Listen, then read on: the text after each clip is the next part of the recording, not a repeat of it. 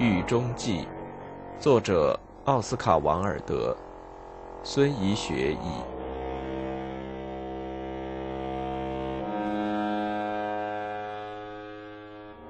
基督是最伟大的艺术家。基督的地位实际上是与诗人一致的，他对人性的全部理解都是出于想象，而且只有依靠想象才能实现。上帝对于泛神论者。正如基督对于人，他是第一个把分裂的种族想象为一个统一体的人。在他的时代出现之前，已有人类和众神存在。他独自看到，在生活的山顶上只有神和人，并且通过神秘感的同情，感受到他们在自己身体内部各自都已化身成形。他根据自己的情绪，把自己称作人之子或神之子。他比历史上的任何人都更能在我们中唤醒浪漫、常常感兴趣的奇妙的性情。但是想到一个年轻的加利利农人时，我觉得仍有某些东西几乎是令人难以相信的，因为这个农人想象着能把全世界的重负放在自己的肩上，包括把所有已做过的和经受过的，以及所有将要去做和经受的痛苦，把尼禄。凯撒、波吉亚和亚历山大六世、罗马皇帝和太阳神祭司们的罪恶，把那些名为百姓而以坟墓为住所的人的痛苦，被压迫的民族、工厂里的儿童、窃贼、囚犯、无赖之徒，和在压迫下沉默不语，只有上帝听到了他们的沉默的那些人的痛苦，放在自己的肩上，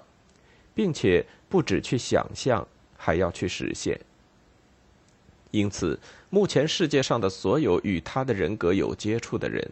尽管他们可以既不躬身于他的祭坛之下，也不跪在他的牧师面前，都会不知不觉地发现自己的罪恶已经被拿去，而只看到自己悲哀的美。这种理想在我看来还是几乎令人难以相信的。我已经说过，基督是与诗人同列的，这是真的。雪莱和索福克勒斯就是他的同伴，但他的全部生活也是最奇妙的诗歌。所有的希腊悲剧中都没有触及到怜悯与恐惧。剧中主人公的绝对纯洁，使整个构思提高到浪漫艺术的高度，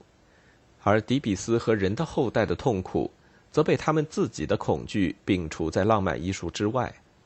并且还表明。当亚里士多德在其论戏剧的文章中说，人们不可能容忍对一个痛苦无罪的人的示众时，他是犯了多大的错误？就是在严肃的、温柔的前辈如埃斯库罗斯和但丁的作品内，在一切大艺术家中最纯粹的莎士比亚的作品内，在所有通过眼泪织成的物显现出世界的美，把人的生活当作花的生活一样看待的凯尔特族的神话和传说中。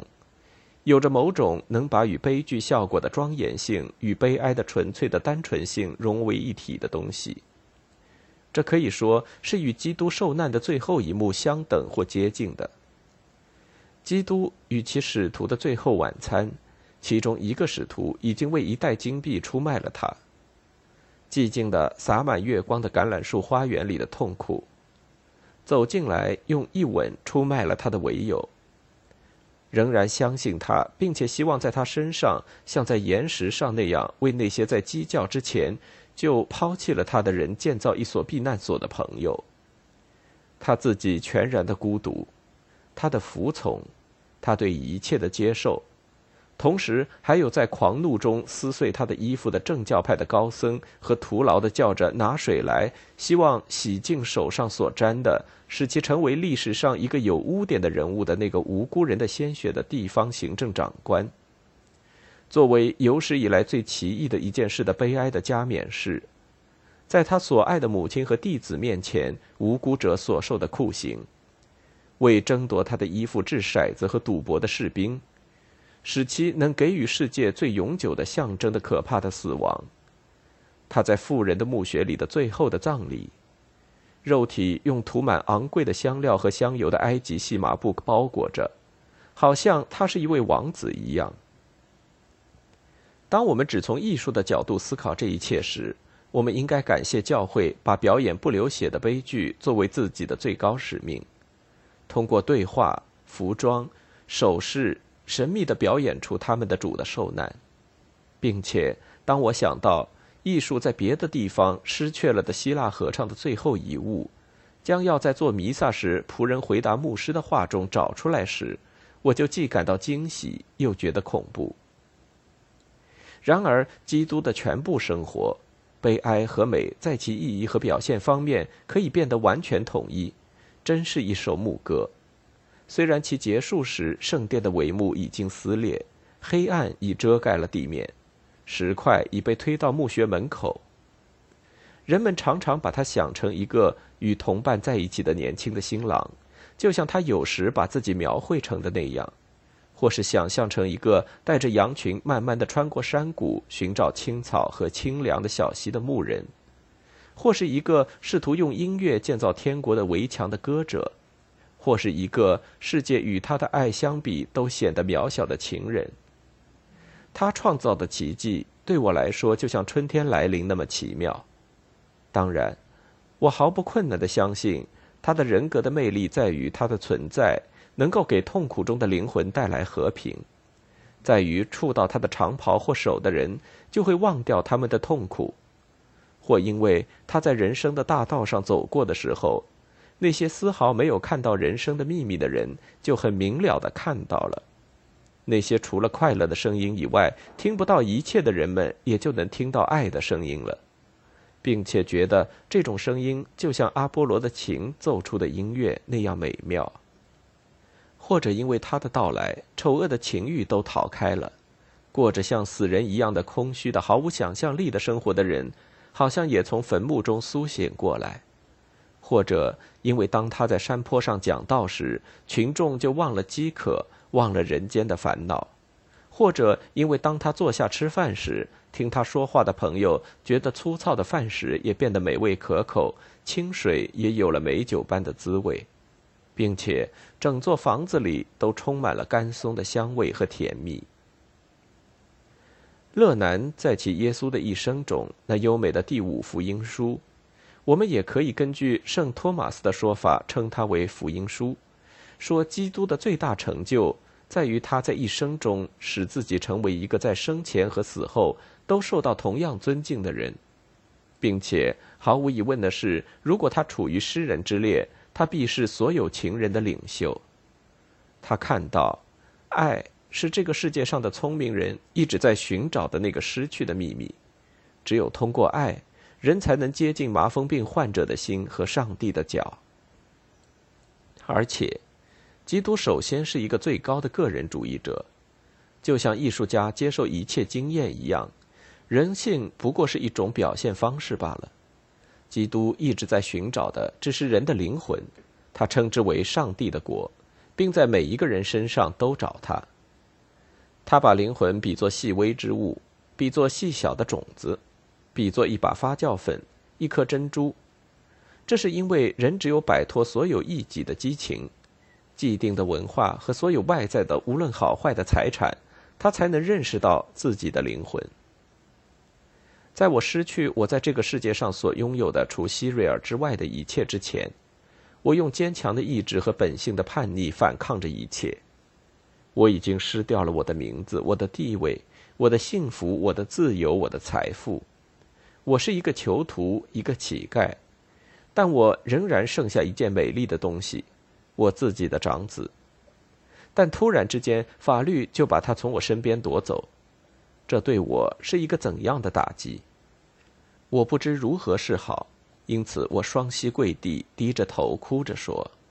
一个孩子的身体就像上帝的身体一样，我都没有资格得到。”这一瞬间似乎拯救了我，我于是领悟到，我所能做的唯一一件事就是接受一切。从那时起，尽管你听起来肯定会感到奇怪，我觉得更幸福了。当然，我到达的曾是我灵魂的终极本质，在许多方面我都曾是他的敌人，但我发现他像一个朋友一样等着我。当人们接触到自己的灵魂时，他就会使你像一个孩子那样单纯，就像基督说过人应该的那样。使人感到悲哀的是，几乎没有人能在死亡之前就已拥有自己的灵魂。艾默生说：“对任何人来说，最可贵的是他自己的行动。”这话是很对的。大多数人都不是他自己，他们的思想是别人的思想，他们的生活都是一种模仿，他们的激情也都是借用别人的。基督不仅是最高的个人主义者。他也是有史以来第一个个人主义者，人们都试图把他当做一个普通的博爱主义者，就像十九世纪的那种博爱主义者，或是把他归入到非科学的感伤的利他主义者之列。但他确实不属于这二者。固然他怜悯穷人、囚犯、低贱的人和不幸的人，但他更怜悯富人、无情的享乐主义者、浪费自由、成为物的奴隶的人。以及那些穿着柔软的衣服、住在王宫里的人，富足和快乐对他们来说，比贫穷和悲哀更像是一出不折不扣的悲剧。至于利他主义者，则比他更理解，决定着我们命运的是神命，而不是我们的自由意志。一个人不可能从荆棘里采出葡萄，或从蓟里摘出无花果。把为别人活着作为确定的自我意识到的目的，不是基督的教义，也不是他的教义的基础。当他说到宽恕你的敌人时，他不是为了敌人，而是为了自己，而且更是因为爱比恨更美丽。他在请求那个他一见就爱上的年轻人时说：“卖掉你所有的，分给穷人。”他当时想的不是穷人的境况，而是那个年轻人的灵魂。那颗正被财富损伤着的可爱的灵魂，在他的生活观中，他是和艺术家一致的。他们知道，根据自我完善的必然法则，诗人必然歌唱，雕刻家必然用青铜表达思想，画家必然把世界变成他的情感的一面镜子。就像山庐在春天一定开花，谷物在收获时一定是金黄色。月亮一定要依既定的运行法则，从圆到缺，又从缺到圆，一样是必然的，确定无疑的。但是，虽然基督没有告诉我们为他人生活，但他指出了在他人的生活和自己的生活之间没有任何区别。用这种方法，他赋予人以扩大的泰坦式的人格。自从他出世，每一个独立个体的历史都是。或被变成世界的历史。当然，教养也强化了人的性格。艺术把我们变得多思多虑。那些具有艺术家气质的人与但丁一起流亡了，并且知道了盐如何成为别人的面包，以及他们的阶梯是怎样的陡峭。他们暂时理解了歌德的平和与安静，并且太了解波德莱尔为什么要向上帝喊道：“啊，主啊！”请给我力量和勇气，不要带着厌恶沉思我的身心。他们从莎士比亚的十四行诗中取出，这也许是他们自己的伤痛，他的爱的秘密，并使之成为他们自己的秘密。他们用新的目光看待现代生活，因为他们曾经倾听过肖邦的一首夜曲，或是把玩过希腊式的美，读过一些死去的妇人所做的悲情故事。但是，艺术家气质的同情必然是与已经找到表达方式的东西在一起的。用语句或色彩，用音乐或大理石，在艾斯库罗斯式巨作的假面后面，或通过某个西西里的牧羊人尖利有力的芦笛，人与人的使命必然已经显明。对艺术家来说，表达是他用以想象生活的唯一形式；对他来说，哑的就是死的。但对基督来说则不是这样，因为他具有几乎使人感到恐惧的宽广、奇妙的想象。他能把整个无法表达的世界和无声的、充满痛苦的世界当成自己的王国，并且把自己变成自己的永恒的代言人。他把我说过的那些因压迫而不语的人，和那些只有上帝才能听到他们的沉默的那些人，选作自己的兄弟。他要使自己成为盲人的眼睛、聋者的耳朵、哑者的嘴唇的叫喊。他的愿望是要成为那数百万不能发言的人的喇叭。他们可以用这种喇叭向天堂呼唤。他用一个能通过悲哀和痛苦的方式实现自己美的概念的人才有的艺术天性，感觉到，一种思想只有等到它成为一种具体的形式，并成为一种形象时才有价值。他把自己变成悲哀者的形象，并以此迷醉支配着艺术。而希腊的神也不曾做到这一点。对希腊神来说，尽管他们有着红或白的头发和迅捷的四肢，但他们实际上并不是他们常常显现的那样。阿波罗的弯曲的额角，就像黎明时小山上露出的太阳的圆面；他的双脚就像早晨的双翼。但他对马斯亚斯却是残酷的。并且夺去了尼俄伯的孩子，在握着钢盾的帕拉斯眼里，也没有对阿拉克尼的怜悯。赫拉的华丽的娇饰完全是为了自己的高贵，而众神之王自己也很喜欢人间的女儿。希腊神话中有两个有深刻象征意义的神，一个是宗教方面的德莫特尔，他司农氏不属于阿尔卑斯山神系。一个是艺术方面的迪奥尼索斯，他诞生之时就是他母亲的死亡之时。但生命自身却从自己最低下、最羞辱的地方，产生出一种远比波罗瑟尔皮纳或西马尔之子更了不起的人，在拿撒勒的铺子里，竟然产生了明显比神话传说臆造的任何人还要伟大的人格。更令人感到奇怪的是。他命中注定能把酒的神秘意义和田野里百合花的真美完全向世界显示出来。这种事，不论在西萨隆还是在艾纳，都没有人能做到这一点。以赛亚的歌说：“他被蔑视，被人厌弃，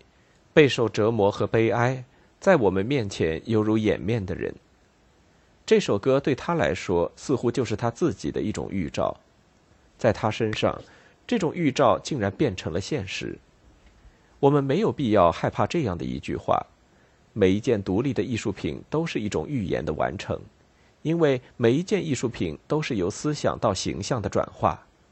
每一个人也应该是一种预言的完成，因为每一个人都应该是神之心或人之心的一种理想的完成。基督发现了这种典型，并且把它固定下来，而耶路撒冷或巴比伦的维吉尔式的诗人的梦，在数世纪漫长的进化中，在世界正在等待着的他自己身上具体化了。他的脸比任何人的脸都毁坏的厉害，他的形体不像人之子的形体。这是以赛亚记过的区分心理想的标志，并且。一旦艺术理解了自己意味着什么，他就会在一个身上体现着一种以前从未有过的艺术真理的人面前，像花一样开放。因为如我所说，外是内的表现，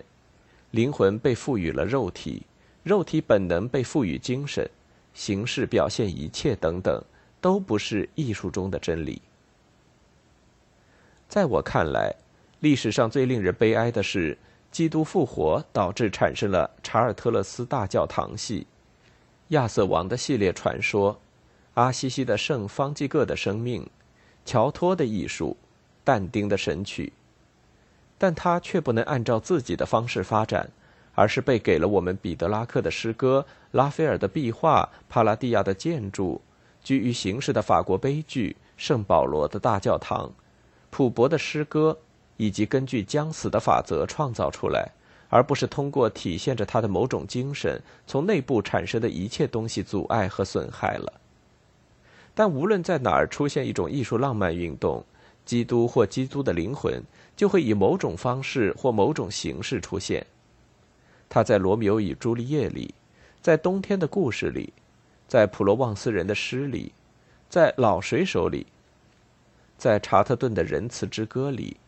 在无情的美人里，种种最复杂的人和事都是因他而来。雨果的悲惨世界，波德莱尔的恶之花，俄国小说里怜悯基调，伯恩琼斯和莫里斯的弄脏的镜子和挂毯，及十五世纪的作品；威尔伦和他的诗，乔托的塔，兰斯洛特，格纳维尔和唐豪瑟，天使长米迦勒的悲哀的浪漫的大理石雕塑，有尖顶的建筑物，孩子的爱和花的爱，这些都是属于他的。确切地说，孩子与花在古典艺术里是没有什么地位的。古典艺术里是没有成长的游戏的，但从十二世纪至今，孩子和花却以各种各样的形式，在各种各样的时代断断续续，但固执地出现在艺术作品里。春天一直还是那个春天，花儿似乎都躲藏了起来，只有太阳出来时才出现。因为他们害怕长大的人会不耐烦寻找他而放弃追求，孩子的生活仅仅像一个为了水仙的开放才有雨也有阳光的四月的一天。基督自己本性中的想象性，使他成为跳跃的浪漫的中心。诗句和传说中奇怪的人物都是别人的想象创造出来的，但拿撒勒的耶稣。从自己的想象中创造出的只有他自己。以赛亚的呼号与他的来临实际上没有什么关系，就像夜莺的歌与月亮的升起没有什么关系一样。他是预言的肯定者，也是预言的否定者。每当他成就这种期待，他就毁灭那一种期待。培根说，在一切美中存在着某种奇怪的比例，所以那些由精神而生的人。也就是说，像他自己一样是动力的人。基督说，他们就像风一样，吹到自己喜欢的地方，并且没有人能说出他是从什么地方来到什么地方去。这就是他为什么对艺术家有那么大魔力的原因。他具有生活的一切因素：神秘、奇异、悲哀、暗示、狂热、爱。他吸引了奇异的性情。并且创造出那种人们平易理解他的情绪。对我来说，令我快乐的是想到，如果他是从完全坚实的想象中产生出来，那么世界自身也是从同一种物质中产生出来的。我在道林格雷的画像中说过，世界上的大罪恶发生在头脑里，但一切都是发生在头脑里的。我们现在知道，我们并不是用眼去看，用耳去听，他们不过是适当或不适当的传达感觉印象的通道。我们就是在头脑里知道罂粟是红的，苹果是香的，云雀会歌唱。近来，我很用心的研究了有关基督的四首散文诗。在过圣诞节时，我设法得到了一本希腊文的圣经。每天早晨。我在打扫完自己的牢房、擦亮自己的餐具之后，就读一点福音书，和随手翻到书中的某一处找到的十多首诗。这是用来开始一天生活的一种愉快的方式。对你来说，你过着混乱的无秩序的生活，你也要这样做，这也会是一种很好的事，对你会有无穷的益处，并且希腊语也很简单。一年到头无休止的重复又重复的宣讲，已经损害了福音书的新鲜和单纯的魅力。我们听到人们读他们的次数太多，也读得太糟糕。所有的重说都是反精神的。当人们重回到希腊语时，就像从一座狭窄黑暗的房子走进开满百合花的花园。当我想到我们极有可能得到基督用过的原文时，我就能获得双倍的快乐。人们常常想象基督讲的是阿拉姆语，甚至勒南也持这种看法。但现在我知道了，加利利的农夫就像我们今天的爱尔兰农夫一样，是说两种语言的，而且希腊语是巴勒斯坦人通用的交际语言，实际上也遍及了整个东方世界。我从不喜欢主张我们只有通过翻译来理解基督的话，至于他的对话。查米迪斯也许会倾听，苏格拉底也许会与他讨论，而柏拉图也许会理解他。他确实说过的是：“我是一个好牧人。”当他想到野地里的百合花以及他们如何既不吐丝也不劳作时，他绝对说过的话是：“想想野地里的百合花是怎样生长起来，他们既不劳作也不吐丝。当他喊道：“我的生命已经完成，已经达到成就，已经完美时，他最后的话正像圣约翰告诉我们的是成了，仅此而已。”每当我想起上面的这些事，我就感到非常的快乐。当我读福音书时，特别是约翰福音或早期的诺斯替教徒借他的名字和风格写成的任何东西，我看到对想象的持续肯定成了一种精神和物质生活的基础。我也看到，对基督来说，想象只是一种爱的形式，而且对他来说。爱在其最充分的意义方面就是天主。大约六周前，医生准许我不吃监狱常吃的那种黑色或茶色的粗面包，而吃细白的面包。这真是非常好吃的东西。对你来说，你可能觉得奇怪，干面包会成为什么人的美味佳肴？但我向你保证，对我来说确实是这样。在每次吃完饭后，我都很仔细地吃那落在我的吸气餐具中。或者落在用来防止桌子污秽的粗布上的所有面包屑，但我这样做并不是因为饥饿，因为我现在的食物很充足，而只是为了不至于浪费别人给我的东西。人也应该这样来看爱。基督像所有令人迷醉的人格一样，不仅有能力说出他自己身上的美好的东西，也有能力使别人向他说出自己身上美的东西。我很喜欢圣马可告诉我们的关于一个希腊妇女的故事。当基督试验她的信仰时，他对她说：“他不能把以色列孩子的面包给他。”他回答说：“桌子下面的小狗在吃孩子们掉下来的面包屑。”